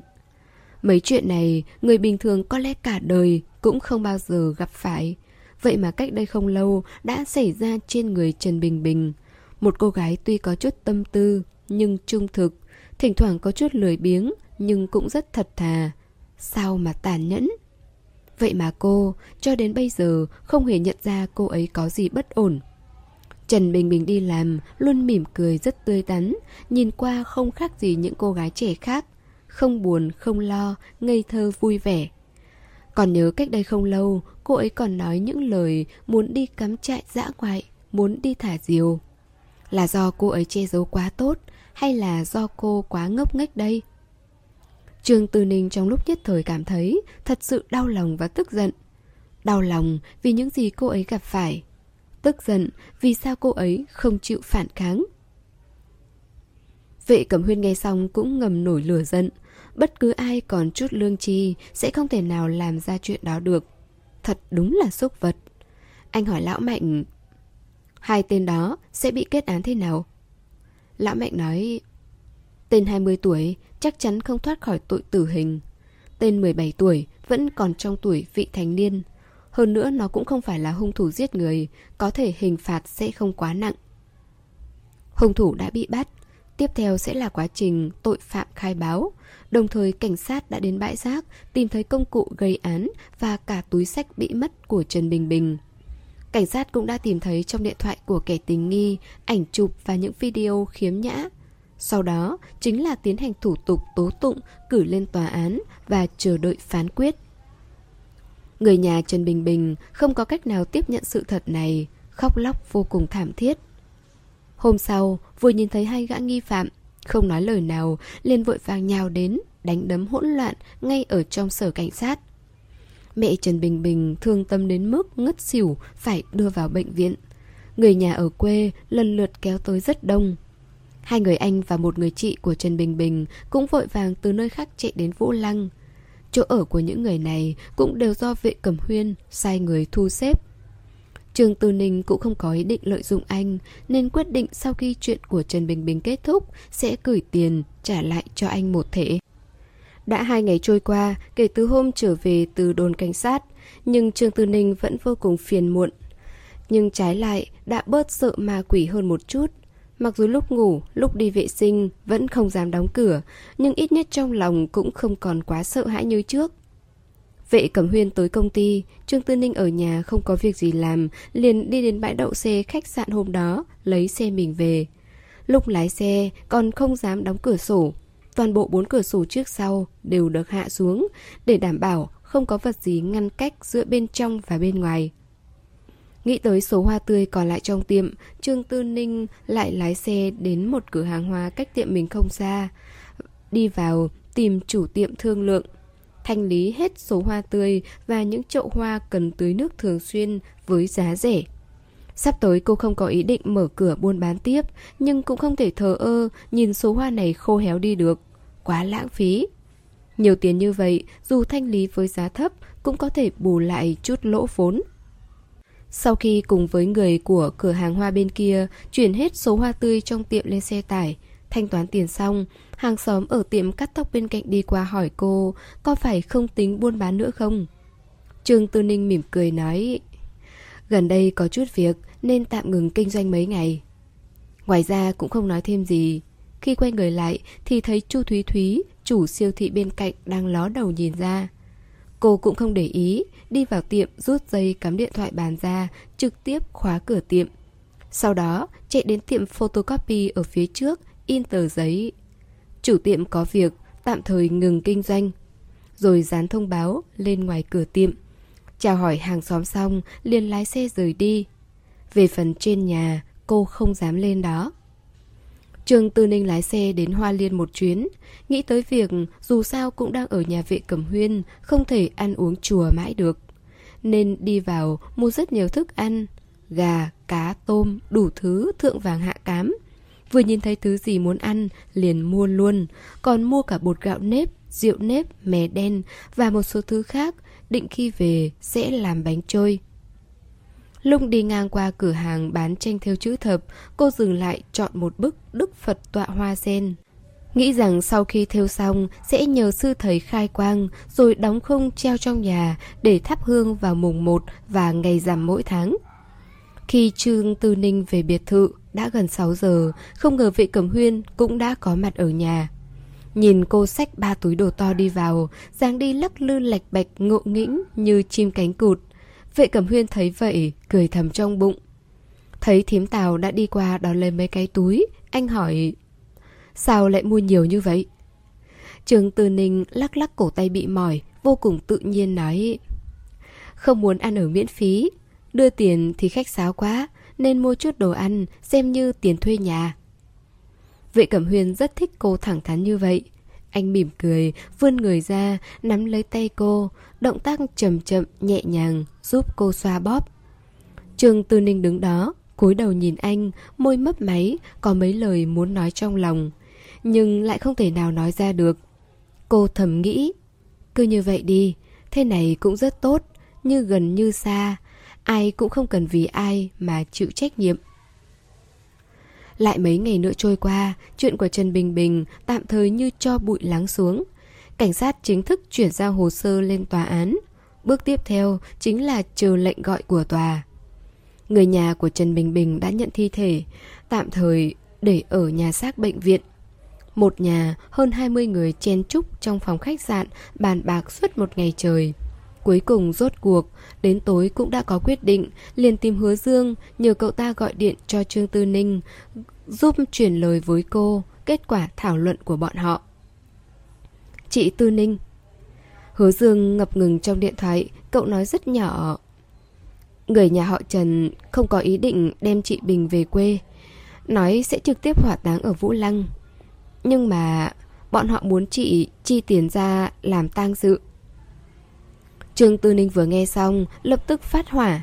Cô với người nhà Trần Bình Bình không quen biết, mấy ngày nay họ ăn ở đều do người bên cô sắp xếp. Ăn cũng cô, ở cũng cô, bây giờ ngay cả tang sự cũng muốn cô bỏ tiền. Thật quá đáng, đúng là được voi đòi tiền. Hơn nữa, cô và Trần Bình Bình có quan hệ gì chứ? Là con cháu có hiếu hay bạn bè người thân? Trần Bình Bình cũng không phải là không cha không mẹ không bà không con. Chẳng lẽ gia đình nghèo khó tới mức ngay cả chút tiền đám tang của con mình cũng không muốn bỏ ra sao? Bảo cô bỏ ra số tiền này đây là trù ẻo hay là lừa tiền cô? Thật sự nghĩ cô coi tiền như rác sao? Trường Tư Ninh vô cùng cứng rắn nói, Số tiền này chị sẽ không chi ra. Em nói với bọn họ, Trong nhà chị còn có ông bà cha mẹ, Đứng ra tổ chức tang sự cho người ngoài.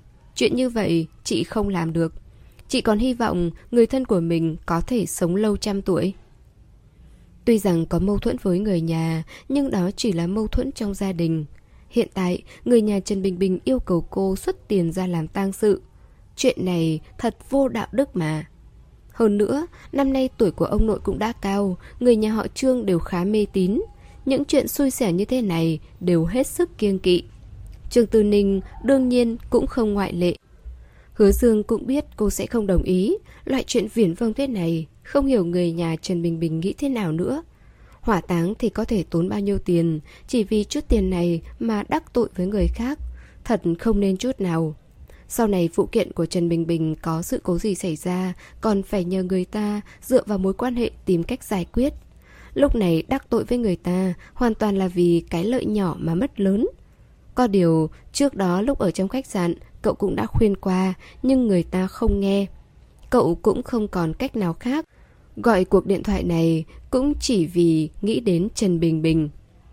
Đề nghị quái lạ này là do chị của Trần Bình Bình đưa ra, không phải cô ta thật sự để ý đến chi phí hỏa táng, mà chỉ muốn thông qua chuyện này xem thử giới hạn cuối cùng của Trương Tư Ninh đến mức nào.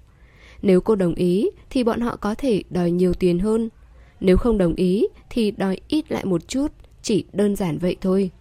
Nhưng tóm lại, số tiền bồi thường này nhất định phải đòi cho bằng được. Nếu Trương Tư Ninh biết được mục đích của họ thế này, có lẽ việc đầu tiên cô làm chính là chân chó ôm đùi vệ cẩm huyên hô to thánh thần. Tiếc là lúc này cô còn chưa biết, chỉ cho là người nhà họ Trần ham món lợi nhỏ nên không hiểu phép tắc. Nên sau khi cúp điện thoại cũng không để trong lòng. Đến lúc ăn cơm đã không còn tức giận nữa. Buổi tối, vệ cầm huyên lại đi đến gần 12 giờ mới về tới nhà. Chỉ cần đứng gần một chút đã có thể ngửi thấy mùi rượu trên người anh. Trường Tư Ninh cũng lười phải nói nhiều. Đi trước thím tà một bước, chạy vào phòng bếp, bưng canh giải rượu ra, đặt trên bàn rồi bảo anh uống. Kể từ khi vào ở nhà vệ cầm huyên, cô mới biết anh bận rộn tới mức nào. Chưa nói đến việc hầu như cứ cách ngày lại phải đi xã giao trên bàn rượu. Chỉ thỉnh thoảng nhìn thấy anh ở thư phòng làm việc đến 2-3 giờ sáng đã đủ khiến cô chắt lưỡi hít hà rồi. Vậy mà sáng hôm sau, người này vẫn xuất hiện tràn đầy năng lượng. Nếu không phải là châu bò, à không, phải là tê giác, châu bò tiến hóa, thì thật sự không thể nào làm được như vậy. Đêm nay, vệ cẩm huyên uống khá nhiều, nhìn thấy vẻ mặt kết bỏ của Trương Tư Ninh, liền đưa tay kéo cô đến bên cạnh, không thích tôi uống rượu. Giọng nói anh trầm thấp, khàn khàn Vừa rung động lại dễ nghe. Cùng với cổ áo sơ mi và cà vạt đã được nới lỏng Mái tóc hơi lộn xộn Khiến cả người anh toát ra một vẻ đẹp biếng nhác. Trái tim Trương Tư Ninh lỡ nhịp Có chút hoảng loạn Nhưng nét mặt cô vẫn phẳng lặng Chỉ nhíu mũi nói Chúng ta cũng không phải ngày đầu tiên quen biết. Cô ghét anh uống rượu Vẫn luôn biểu hiện rất rõ ràng đó Được không? Vị cẩm huyền khẽ mỉm cười, nghiêng đầu nheo mắt ngắm nhìn cô. Từ mái tóc dài buông xõa phía sau đến khuôn mặt thanh tú, cái cổ mảnh mai, trắng ngần, xương quay xanh kêu gợi ẩn hiện dưới áo len màu lam. Phía dưới là chiếc quần bút chì màu đen thẳng thớm, đường cong rõ nét, cả người tràn ngập hơi thở xinh đẹp. Vị cẩm huyên khẽ dùng lực kéo cô ngồi xuống cạnh mình, thuận thế nghiêng đầu tựa lên vai cô. Tư Ninh Tư Ninh anh khẽ gọi như lời thì thầm nhỏ nhẹ của tình nhân, nhẹ đến mức dường như không thể nghe thấy. Nhưng Trương Tư Ninh nghe rất rõ, gò má cô ửng hồng, vừa tức giận ra vẻ hung dữ. Gọi gì chứ? Đợi hồi lâu không thấy nghe tiếng đáp lại, nghiêng đầu xuống nhìn. Anh vậy mà đã ngủ thiếp đi. Đúng lúc thím tào từ phòng bếp ra, nhìn thấy cảnh này bà cười một tiếng, bước đến khẽ hỏi. Vừa rồi trước khi đi, Lão Trịnh còn nói vệ tiên sinh đã nôn trên đường, nên tôi đoán bây giờ đang ngủ. Sợ cô không hiểu, liền giải thích. Vệ tiên sinh không giống với người khác, bình thường khi uống rượu sẽ không nôn, chỉ nôn khi nào đã thật say. khi say chỉ ngủ chứ không ẩm ý. Trường Tư Ninh nhớ tới lần trước ở nhà cô, anh cũng nôn ra, sau đó rất nhanh chóng, ngủ thiếp đi. Bây giờ mới biết, thì ra anh khác biệt với người ta như vậy. Nghĩ lại cũng thật thú vị. Vậy làm sao bây giờ? Cô không dám lộn xộn, nhưng cũng không thể cứ để anh dựa vào vai mình ngủ như vậy được. Thím Tào mỉm cười nói, Bình thường vệ tiên sinh uống say, khi ngủ sẽ rất khó đánh thức. Cứ để ông chủ ngủ ở phòng khách thôi. Tôi đi lấy chăn và gối đầu xuống. Nói xong liền chuẩn bị lên lầu. Trương Tư Ninh vội vàng gọi với theo. Thím Tào, cả cháu nữa. Đêm nay cháu cũng ngủ ở phòng khách. Vệ Cẩm Huyên ngủ dưới lầu, sao cô dám một mình mà lên lầu 2 ngủ chứ? Thím Tào quay đầu lại nhìn cô, cười rất thoải mái. Được, để tôi ôm xuống luôn.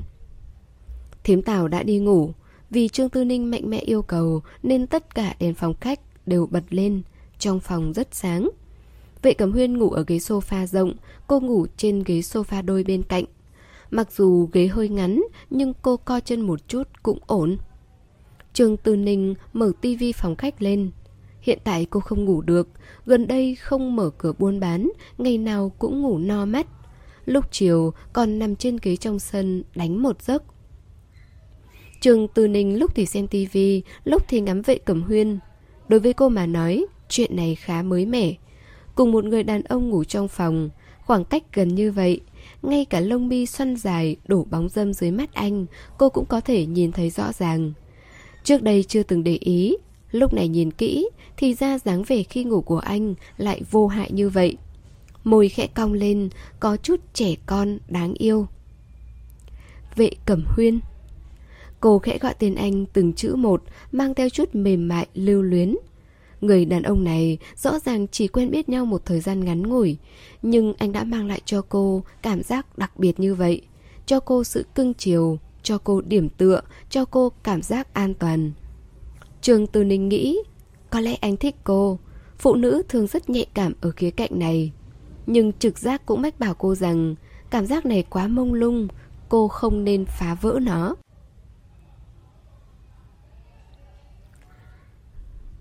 Các bạn thân mến, chúng ta vừa đón nghe phần tiếp theo của bộ truyện Ngày em đến của tác giả Tĩnh Phi Tuyết. Hẹn gặp lại các bạn ở phần tiếp theo.